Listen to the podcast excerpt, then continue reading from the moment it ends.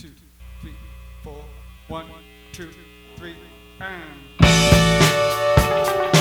Welcome to Interchange. I'm Doug Storm. Today's show is Let's Unmake Something, and our guest is Frederic Neyrat. He's the author of The Unconstructible Earth An Ecology of Separation.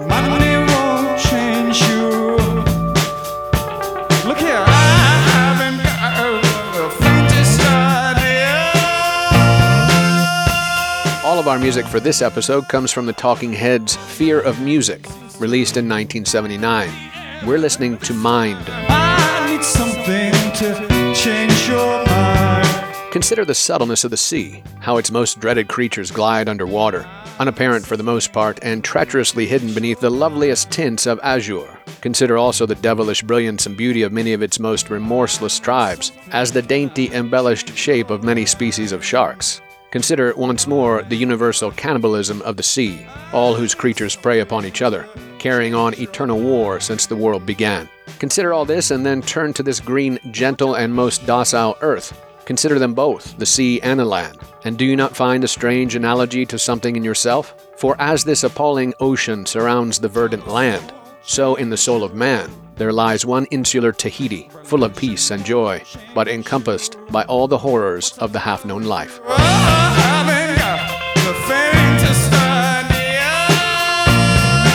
That's from Melville's Moby Dick, naturally.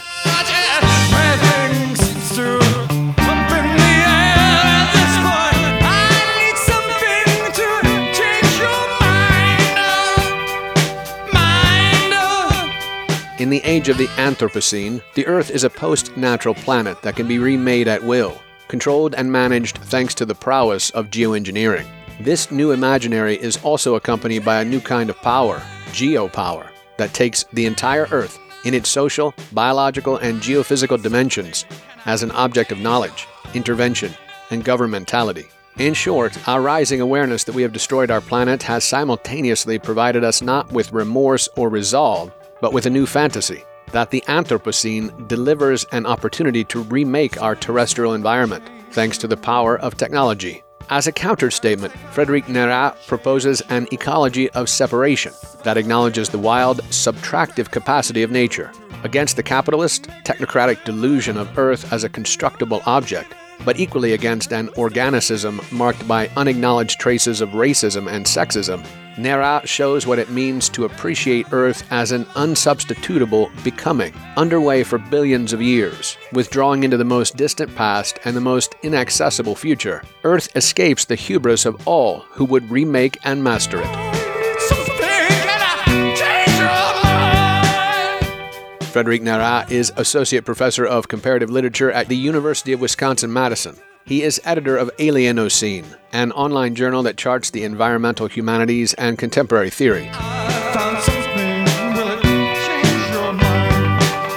As the talking heads recur throughout, so too will selections from Michael Palmer's poem Odd Even from 1985, but here excised out of published order. Dear Lexicon, I died in you as a dragonfly might, or a dragon in a bottle might. Dear Lexia, there is no mind. Dear Book, you were never a book. Panther, you are nothing but a page torn from a book. Stupid Lake, you were the ruin of a book. And now, let's unmake something on the unconstructible earth with Frederic Neyrat on Interchange on WFHB.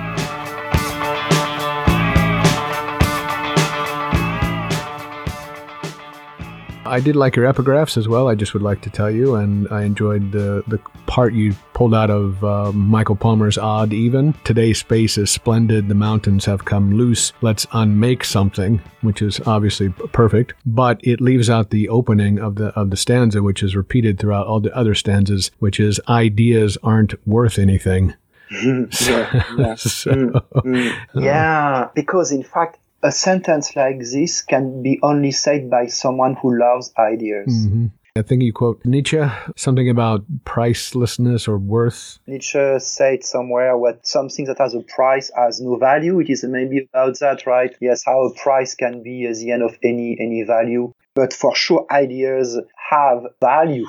And those who try to give them a price are those who also are responsible for the death Yes. of uh, ideas. Yeah, I think that's pretty perfect actually, because you know generally we talk about the the knowledge economy. Yes, Yeah, it does tie it to that. And n- knowledge is just a, a way to produce um, the appropriation. Uh, knowledge is one thing, but truth is another. I, I believe that I believe I more believe in truth than in, in, in knowledge. Actually, truth understood as uh, an interruption, not understood as a knowledge or as a, as a super knowledge. But truth is precisely the idea. Truth is what destroys knowledge. Truth is what interrupts what we consider as knowledge. So truth as uh, truth is the interruption of uh, any economics.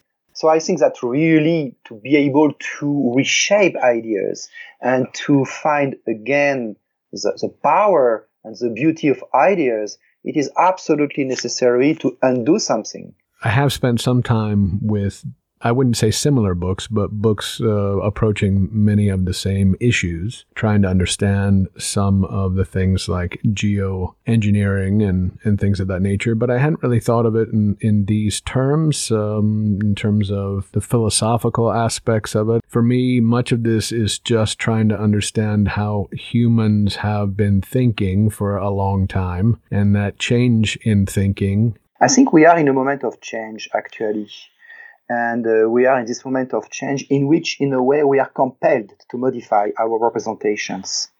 The only problem is that we don't know if we will have time to do that uh, because we are in a very uh, difficult uh, moment in which um, a kind of dangerous sort of threat, something threatening um, life or uh, at least uh, certain forms of life, the human form of life, uh, for sure. And so my book, uh, The Unconstructible Earth, is just one component of this moment, right? Just one uh, way to participate in this attempt to modify our way of thinking. That is to say, in the same time, our way of uh, dealing with economics and, and politics. This book is uh, a part of a trilogy. So there is like a first opus, a first part, the first book, the beginning of this trilogy. It's not translated in English. It's called Homo Labyrinthus, the fact to consider human beings as, um, what is the word in English? Labyrinthus, you know, labyrinth. So it's about human beings, let's say. The second opus uh, is about the earth and about ecology as such. And the third one on which I am working, on which I work, um, is more about the cosmos. So really a trilogy, human beings, earth, cosmos. And, uh, and of course, after having finished the trilogy, I will have to begin it again and to redo it. But that's, uh, that's a normal situation. So I wanted just to say that, um, thinking about the earth is for me one moment uh, of my uh, you know in my intellectual trajectory uh, like a, a necessary step but um, the goal is certainly not to sever the earth from uh, human beings and non-human forms of life and uh, the universe. And the goal is not in fact it's a book. Maybe the goal of this book is to fight against any sort of representations of the earth considered as an object. The earth is not an object. And uh, as you were mentioning geoengineering, I could say that geoengineering might be understood as a scientific representation of the earth as an object. And so the earth is not an object. Um, and maybe in general, uh, yeah, maybe in general, speaking about objects is a bad way to speak about what exists. This is Interchange on WFHB. My guest is French philosopher Frédéric Neyrat, and we're confronting the unconstructible Earth through his ecology of separation. Neyrat makes a provocative case against the rampant trend in the West towards solutionism and techno optimism in confronting climate disruption. He insists we must change our minds, rejecting the idea of controlling an Earth that will not be a thing and is masterless.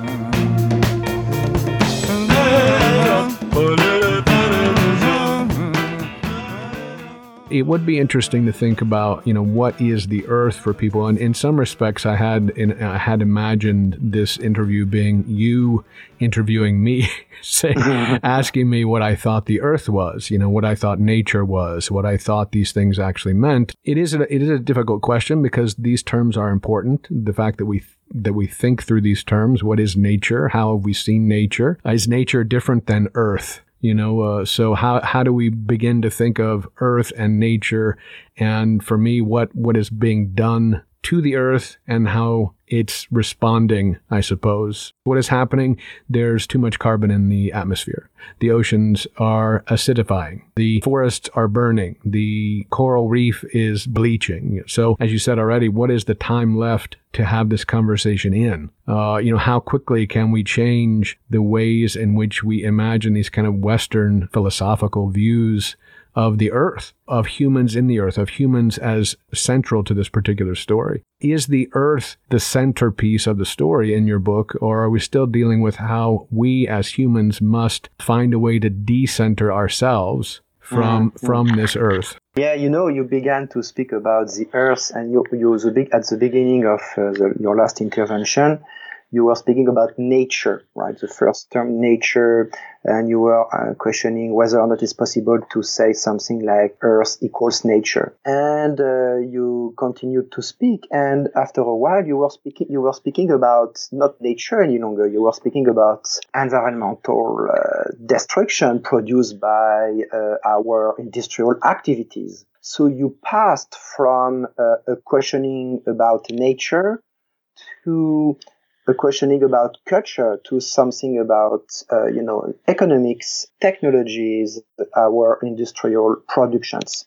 I think that it's a good way also to your way of thinking is a perfect manifestation of how we think. We, when we think about the earth, as soon as we begin to think about nature, we are compelled to think about culture, right? We cannot really think nature without culture and culture without nature. We do this kind of travel, this kind of intellectual trajectory from one point to another. And, uh, and that's precisely where we have to think. We have to think in this uh, kind of entanglement between uh, nature and culture. The fact that the earth is not only a natural entity, but it is also something that societies transform for centuries and uh, more than centuries. So that's the situation in which we are. Some people speak about the Anthropocene to define this situation, insisting, of course, on the term anthropos, means, meaning human. So the Anthropocene is a moment revealing the fact that societies, human societies, have the capacity to deeply transform uh, the infrastructure, if I can use this term, of uh, the earth. So that's the situation. That's where we are. It doesn't mean that we have to stay in this situation, to stay in the situation in which maybe we are not able any longer to make the distinction between uh, nature and culture. Maybe because we began our discussion with about the, about the idea of change, maybe it's a, a moment, a good moment to change also not only our representations, that is to say, how do we think, how we think the relation between nature and culture, but maybe it is also a good moment to change our praxis, our politics, and our ways of being. You do a whole lot of work in the book, um, Frederic, going from philosophical origins, basically from Aristotle and Plato forward, to try to understand how humans relate to Earth and what it means to us today. What has changed? Or are we still in, I guess, normative conception of what Earth is to humanity? Are things radically different now, how we conceive of Earth? In order to assess what has changed, maybe we could uh, begin where we are, when we are right now at this moment. And maybe we are living a specific moment in which we could be able, we should be able to see that something cannot be done with the earth. Maybe it is something uh, new. And this knowledge doesn't come from a religious uh, imperative. It doesn't come from the fact that, for example, it might be necessary to say that the earth is sacred. What I want to say is that maybe we are seeing, we are experiencing the fact that the earth cannot be constructed. There is something in the earth that cannot be manifested and so that cannot be mastered. So even if it's not a completely new idea, what is new is the fact that we have a direct experience of it through our own activities.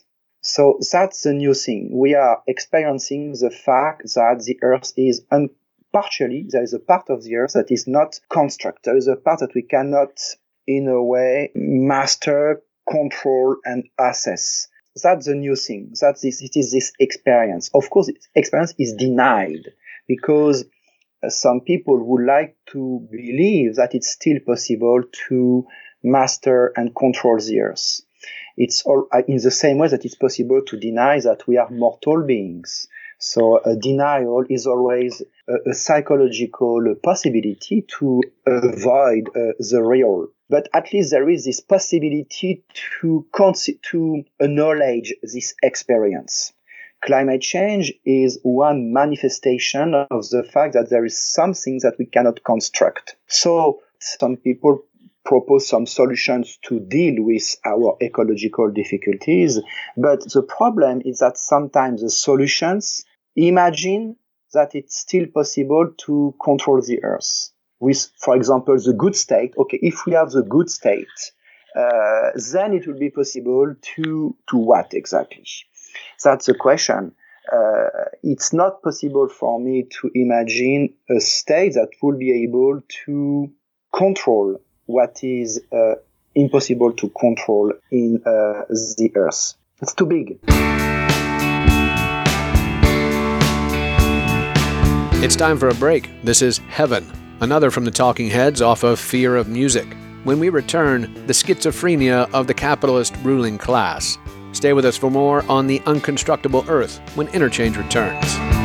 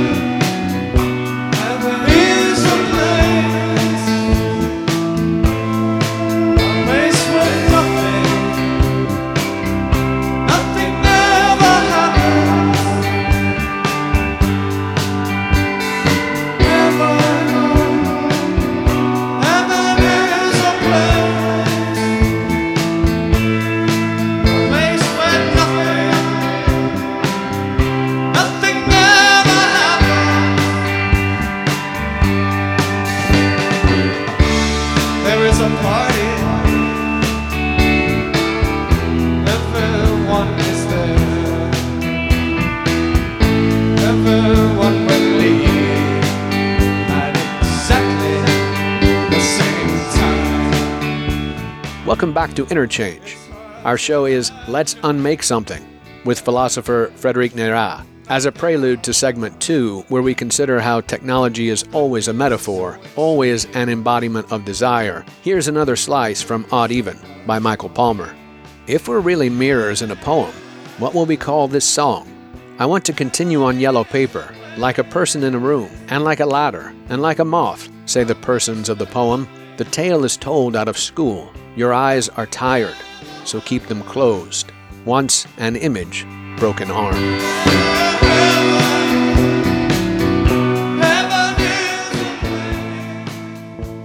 I wonder if there's just not an actual an imagination to control the earth, but to section off the human within it or outside of it, as as we might say, um, so that that humans that think about control are not necessarily controlling the Earth, but attempting to uh, limit, I suppose, exposure to these climate systems.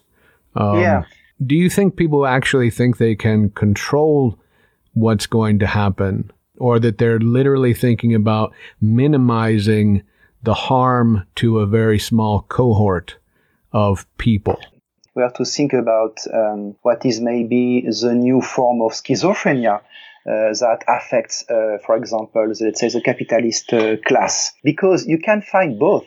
You can find, you know, in the head of many CEOs, in the head of uh, Elon Musk and Bezos, the idea that a firm, on one hand, that they are able to deal with what is going on, and on the other hand, they try to escape the earth, or they try to build bunkers uh, beneath the beneath uh, you know beneath the earth in the earth to protect themselves from ecological devastation. So it's a fantasy, right? That is to say, a certain kind of desire that cannot be um, realized, an impossible desire. A, a psychoanalytical investigation um, should be uh, uh, might be useful here, right? The fact that we can imagine that we can control uh, the big other, to use a, a concept coming from psychoanalysis in the same way that some children imagine that they can control their mother. It doesn't work.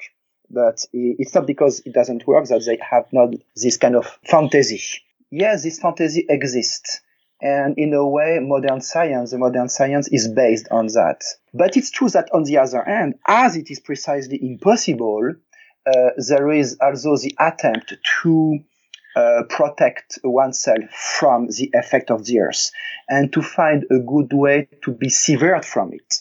So because a fantasy, you know, is not enough to prevent uh, subjects from experiencing the real. So there is also an attempt to sever oneself from the environment in a way to build or to find a place that would not be affected by uh, the environmental devastation. And of course, these two things go together because the best way to control an object or to control something that we consider as an object is to be severed from it. If you find the good distance, you will have um, the delusion, you will produce the delusion that what you face is an object. This is part of your understanding of what you call the split. Is that is that where we are now? Yeah, yeah, exactly. Yeah, a sort of split, uh, a sort of cleavage, um, thanks to which we can be simultaneously protected from something that we want to control. Exactly. So there is something, of course, it's a contradiction. Say, oh, it's a pure contradiction. But this contradiction is not seen as such. So it's more a split than a contradiction because as soon as you realize that you face a contradiction, you see the relation between the two aspects of the problem. But a split is precisely an operation that prevents the subject from seeing the contradiction. Your book shows us that many people are working to construct an environment and an earth uh, that will sustain uh, the continuation of a particular kind of human being and activity, one that is centered in technologies Let's talk about technology since that's that's really the probably the the easiest thing to sort of grasp onto here. You know, it is the thing that we're surrounded by. It's the thing that we've understood as humans to be a, a major part of what it means to be human outside of language. I suppose, as, even if we, we could call language a technology, I suppose. But let's let's imagine that most of us think this is the these are good things, these technologies. Now, why is it we have to then think these technologies are actually going to harm us? These things we've created continue to make things worse. I don't know if we need to make specific claims on specific technologies. But for me, it's a, a major part of the book is understanding how particular groups understand the use of those technologies and almost against Earth or within the environment that they assume the Earth permits, I suppose. I work a lot these these days uh, on um, a philosopher named um, Walter Benjamin, and in several texts he says the following thing: Until now, let's say until now, we used technology as a way to master nature. And he says that in fact, technologies should be used in order to deal with the relation between human beings and nature. It's a huge difference actually, because what this philosopher was trying to think is, uh, was thinking actually, is a way to change the function and so the place and the social function of technologies.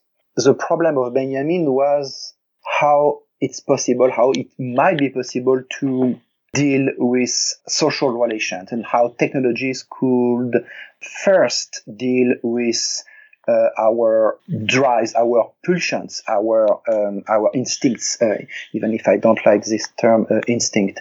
So he was more thinking about a way to redirect technologies vis-à-vis a certain number of social and political uh, concerns. So the problem is of technology is first this one. What is their function? How do we consider their social uh, uh, function? Because of course, depending on the answer that we are going to give to this question, uh, we will not build the same kind of technologies. The technologies that we decide to build are the effect of what we think about them, right? Uh, what uh, what we consider as as their function. As long as we will consider technologies as a way to master nature, we will destroy ourselves. This is Interchange on WFHB. My guest is French philosopher Frédéric Neyrat, and we're confronting the unconstructible Earth through his ecology of separation. Neyrat makes a provocative case against the rampant trend in the West towards solutionism and techno optimism in confronting climate disruption. He insists we must change our minds, rejecting the idea of controlling an Earth that will not be a thing and is masterless.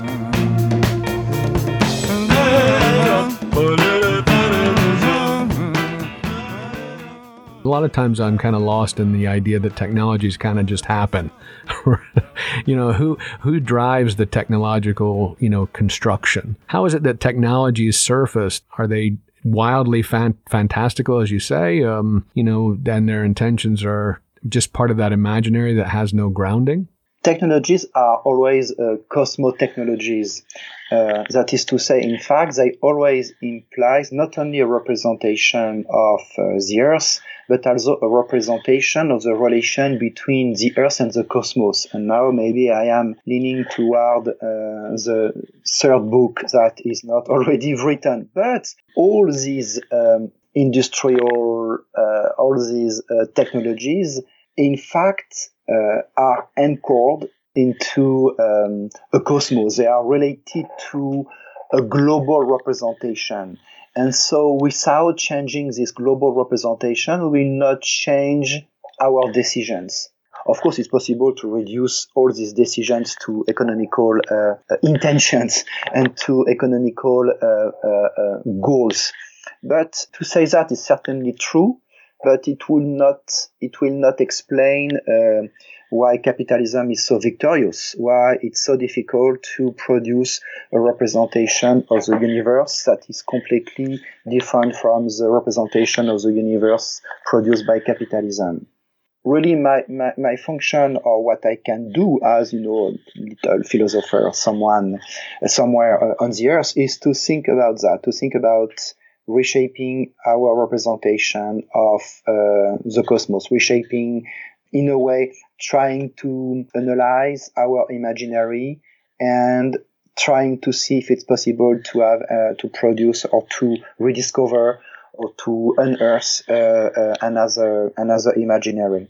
Because, for example, solar geoengineering or nuclear energy or solar energy in general, uh, all these three examples imply three different imaginaries three different representations of the relation between the Earth and the Sun. So it is as if all this technology, even a nuclear plant, you know, is uh, in a way, uh, especially with uh, ITER, with the last generation of um, nuclear plants that in fact do not work. But uh, the goal of this last generation of nuclear plants is to produce or to reproduce a kind of sun on the earth. It is really an attempt to master the sun, not only the earth, but the sun. So I try to analyze this kind of fantasies. I try to analyze this kind of desires. I try to analyze how a technology is always a metaphor. It's a, in fact, it's a sentence of Marshall McLuhan, but how a technology is always the embodiment of the desire. If we are not able to produce this kind of, let's call it a Cosmo analysis, without this Cosmo analysis, we, we will not be able to change the way we behave. And a political change will not be enough. We should not think one second that we will be able to deal with climate change with a mere a political changes. Even political changes are, are absolutely crucial, but a political change will, will not be enough to deal with climate change. It's more than this. Alas, because in fact we have no time for that. But alas, we need more than a, than a political change. We need more than a new state. We need more than a new a green new deal. It's always a very good. It's already a very good thing, but it's not enough. It's not enough. It's more than this. That's that's maybe why I'm so pessimistic because I see that in fact we have no time. We need to change now, but what we need to change is so huge. And um, the problem is that maybe we have no time to produce this change that in fact it's a change of civilization. It's a change of um, representation. It's a change in the regime of our desires. So it's it's it's um, and and to do a cosmo analysis as as, as you can imagine is difficult to find you know uh, cosmo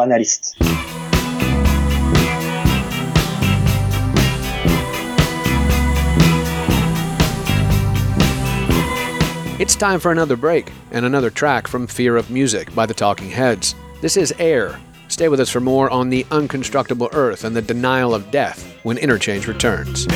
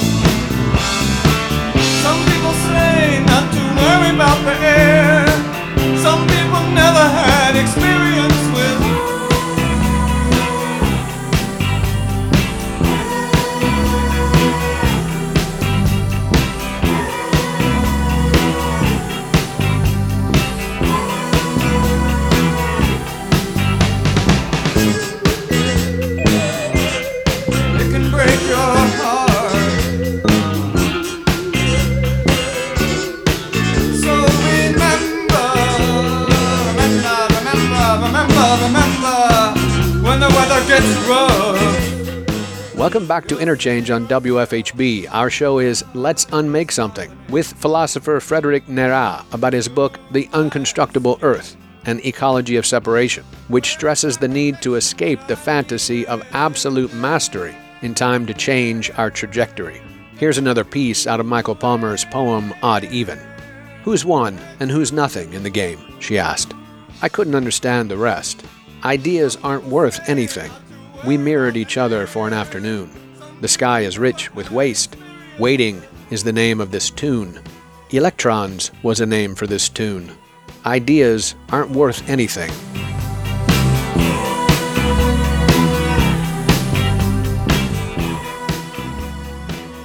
to imagine immortality is obviously as we've as everyone talks about and this is too simplistic i'm sure but the the denial of death uh, is essential to this idea right the denial Yes. that you you have to end your unique personhood has to end it drives so much of everything humanity has done right? So even the books the books we write the words we say the songs we sing uh, these are often you know a, a way to exist beyond beyond the body. So as you say throughout these are part of the the essential aspects of any conception of continuation how how we continue to last. Many of these people who are these technologists eco-modernists geoconstructivists etc are people who often disdain the very flesh they live in. And so it's hard to imagine they care for the earth necessarily when they certainly don't care for themselves you know their own physical manifestation right Yeah, you know, I was thinking about these people who want to become immortal thanks to the, cap- the possibility to upload their brain on the computer. And I was thinking they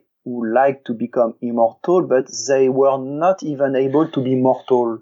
To be a mortal being is to realize that we exist. And the fact when we realize that we exist, that is to say, etymologically, that we are outside, that we are. Uh, we are just uh, on the earth in this uh, universe for a very short span of time. We are transient creatures.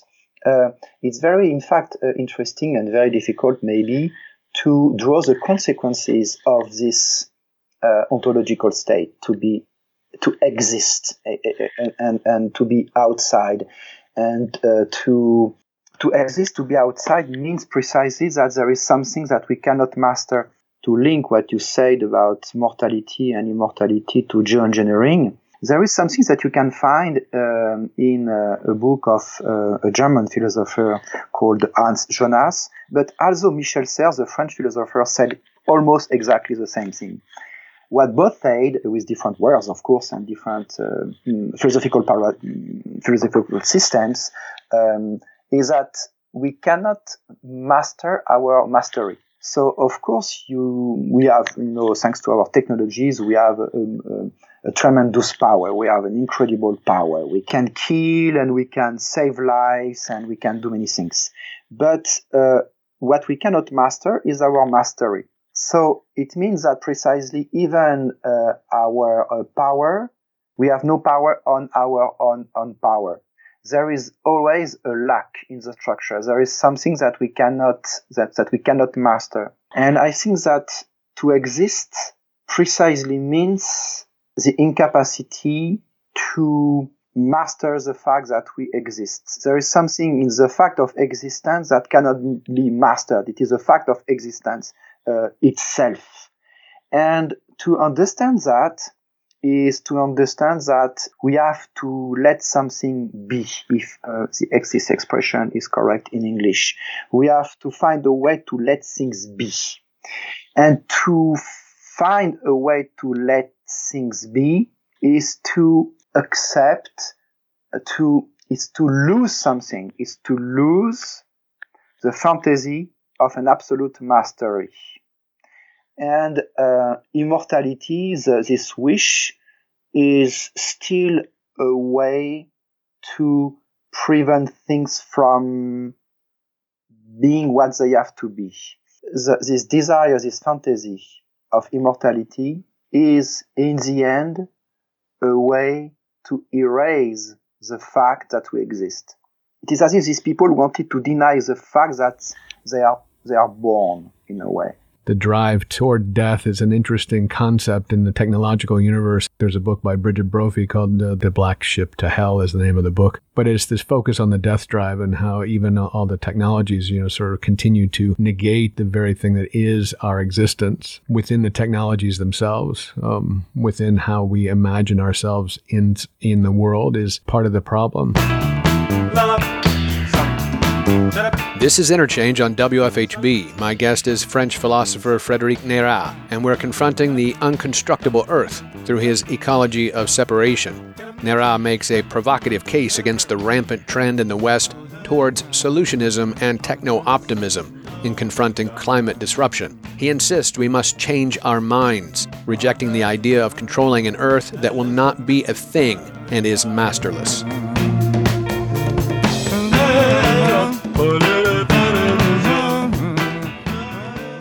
The terms I wanted to kind of get to or understand, obviously, uh, uh, and relationality is important in your book. Uh, the idea of, of separation, allowing relationality, um, and rather than the sort of homogeneity of, of, the Anthropocene creating, you know, lack of relationality.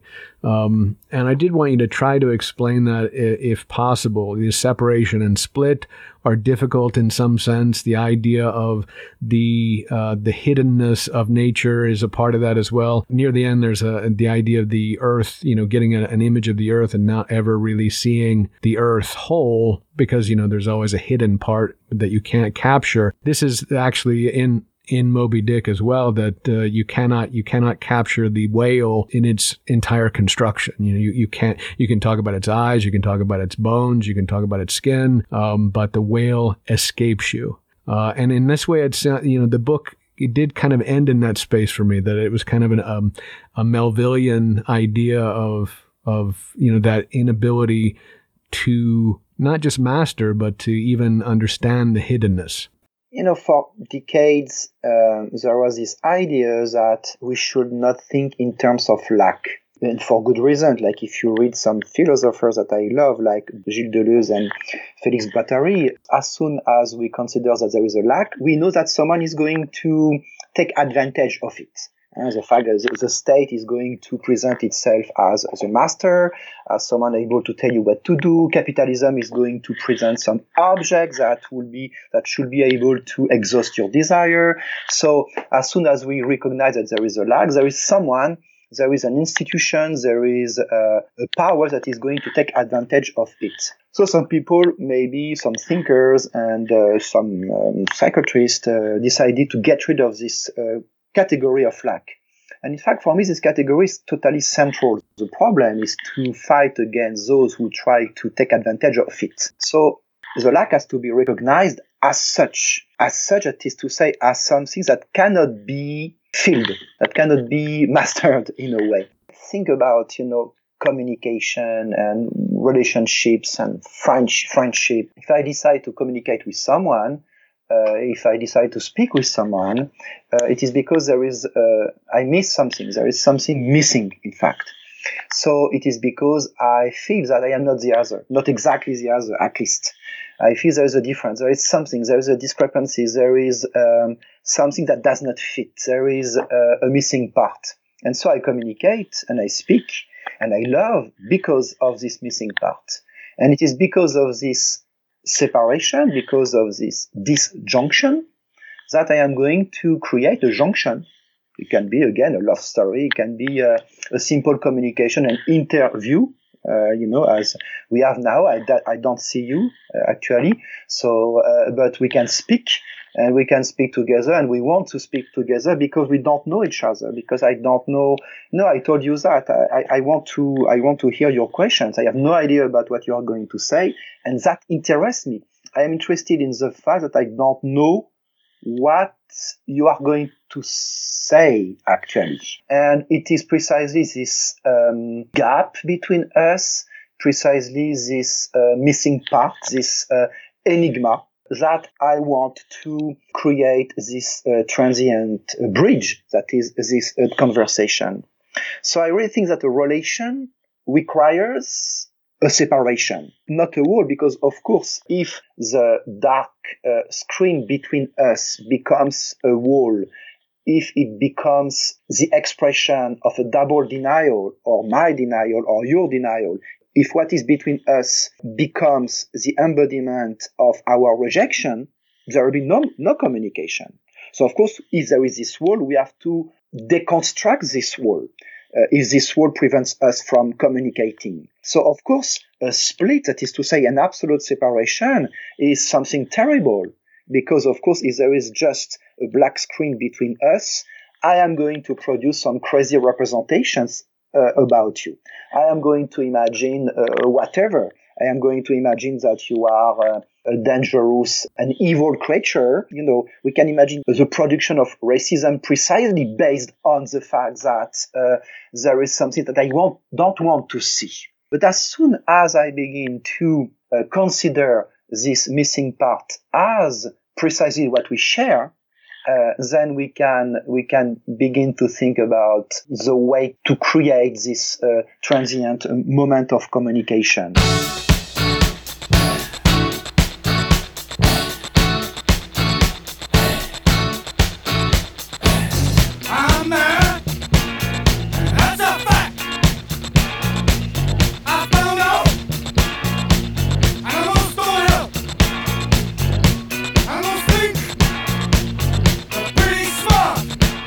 It's time for our final break, and here's another song from the Talking Heads. This is Animals. Stay with us for more on the problem of thinking about nature and the earth as we confront climate disruption.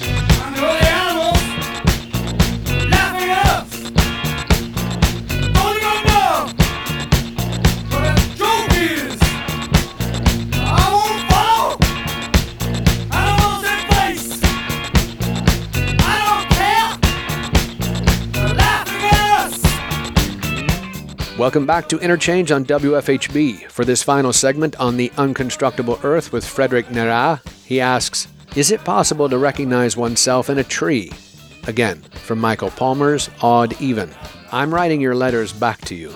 Which is a sound, at least, to mirror another sound, where no other paintings can be found. Imitate me, says the elm. Give me an azure sky, huge and round. Give me something in words for a change, something that fits on a page. The best paintings are on stone.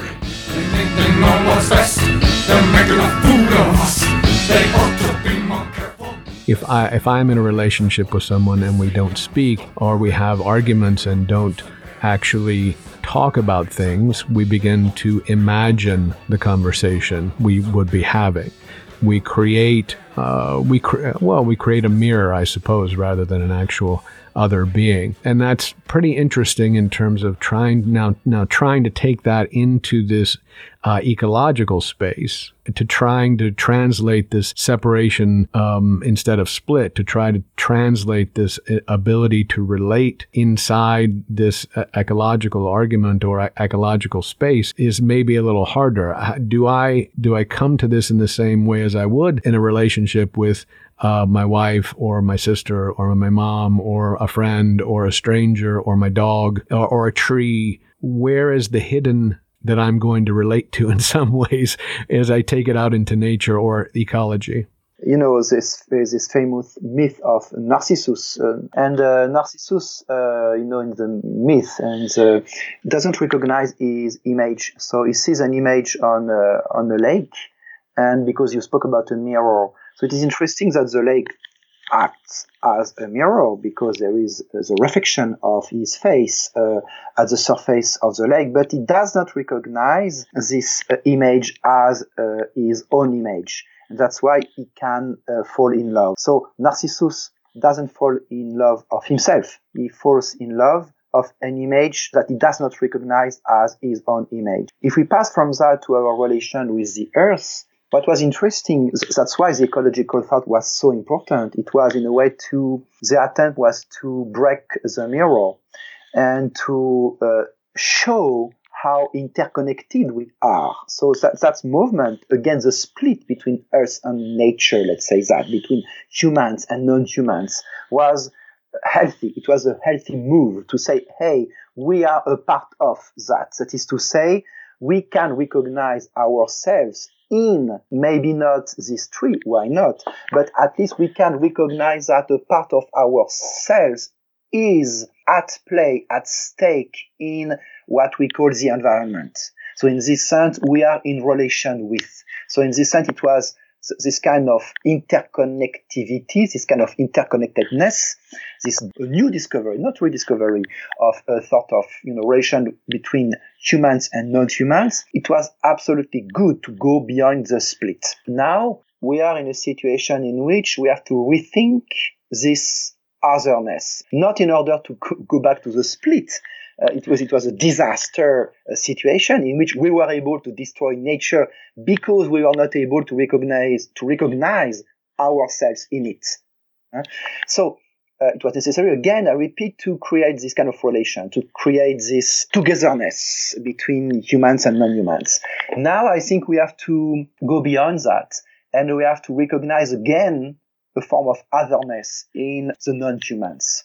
I am going to take an example because you spoke about trees. Is it possible or not to recognize oneself in a tree? I would like to use uh, a concept coming in fact, in fact from uh, uh, the political philosophy of a French philosopher called Jacques Rancière. And Jacques Rancière spoke about something that he calls impossible identifications. He says basically that politics begins when we identify with someone that we cannot be. So we are going to help uh, this person, uh, not because we are like this person, but because there is a moment thanks to which there is a situation in which we can identify with something that we recognize as different from us. So it is an impossible identification, not because it doesn't happen, but because it happens as impossible. And to speak about an impossible identification with trees means that there are specific moments and also specific political uh, struggles during which I am going to create a sort of alliance, right? Coalition or alliance during which I will not be human. I will not be only human any longer without becoming a tree. That is to say, there are two pitfalls. The one is to consider humans as only human beings, severed from, well, the earth and the non-humans. But the other mistake and the other maybe problem is to imagine that we can really become the other, become the tree, become the lake. So let's say uh, the other mistake is fusion. So on the one hand, we have like the pure split and all the disastrous consequences that we spoke about before. This is Interchange on WFHB. My guest is French philosopher Frédéric Neyrat, and we're confronting the unconstructible Earth through his ecology of separation. Neyrat makes a provocative case against the rampant trend in the West towards solutionism and techno optimism in confronting climate disruption. He insists we must change our minds, rejecting the idea of controlling an Earth that will not be a thing and is masterless.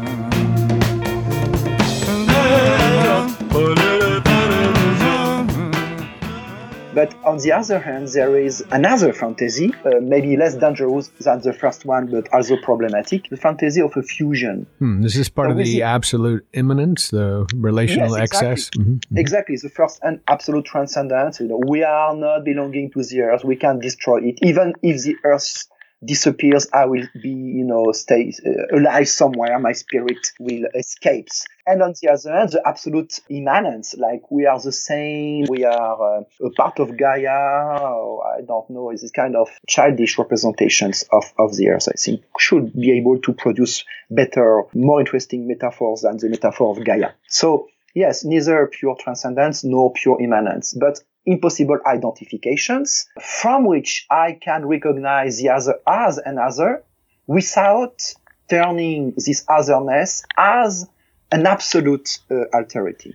I think it's either a line in this book or in uh, interview with someone that you say something like there that an effective political imaginary in particular requires a pro- proliferation of exit routes.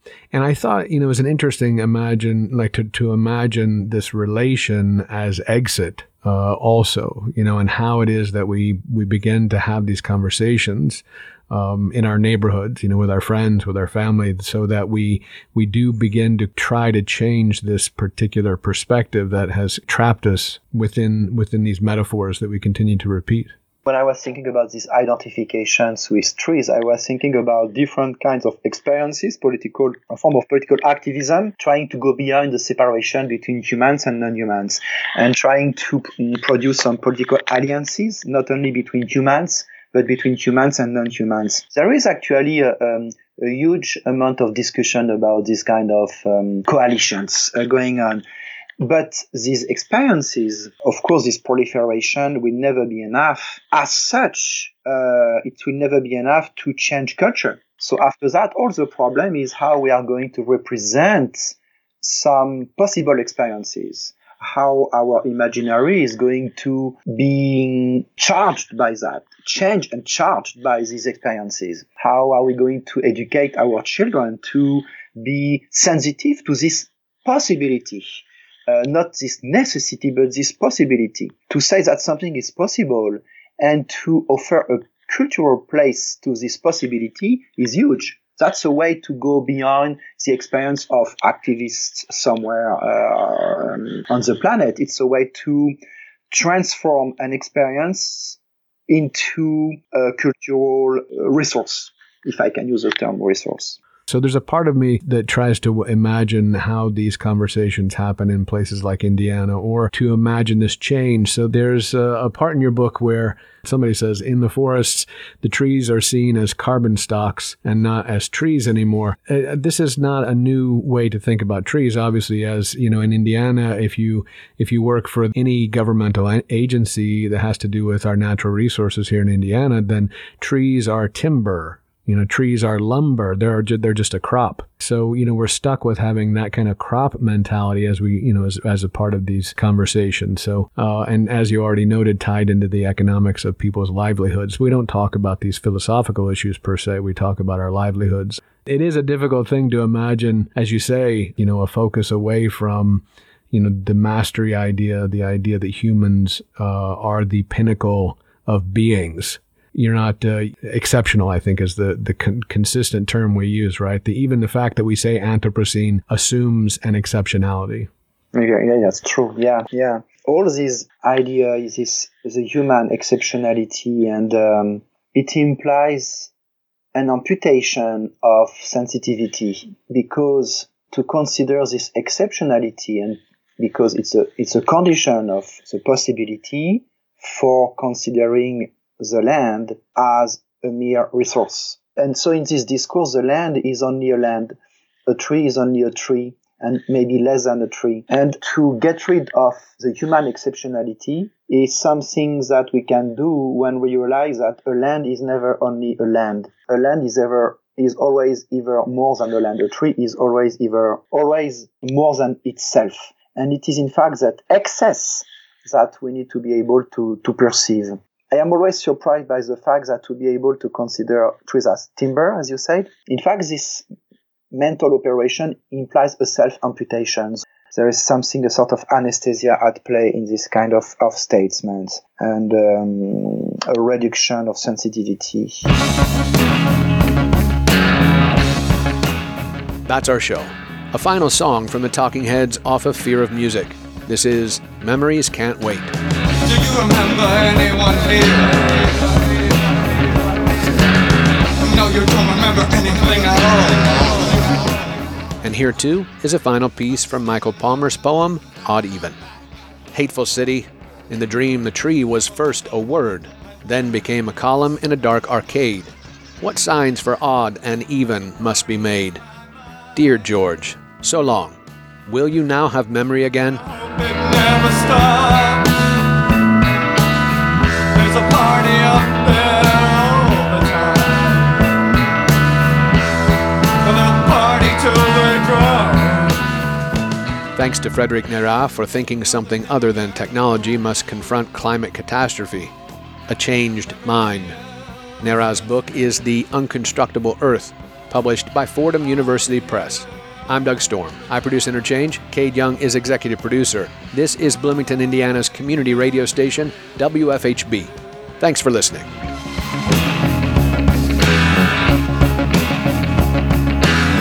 Take a walk through the land of shadows. Take a walk through the peaceful meadows. Don't look so. what you're hoping for. There's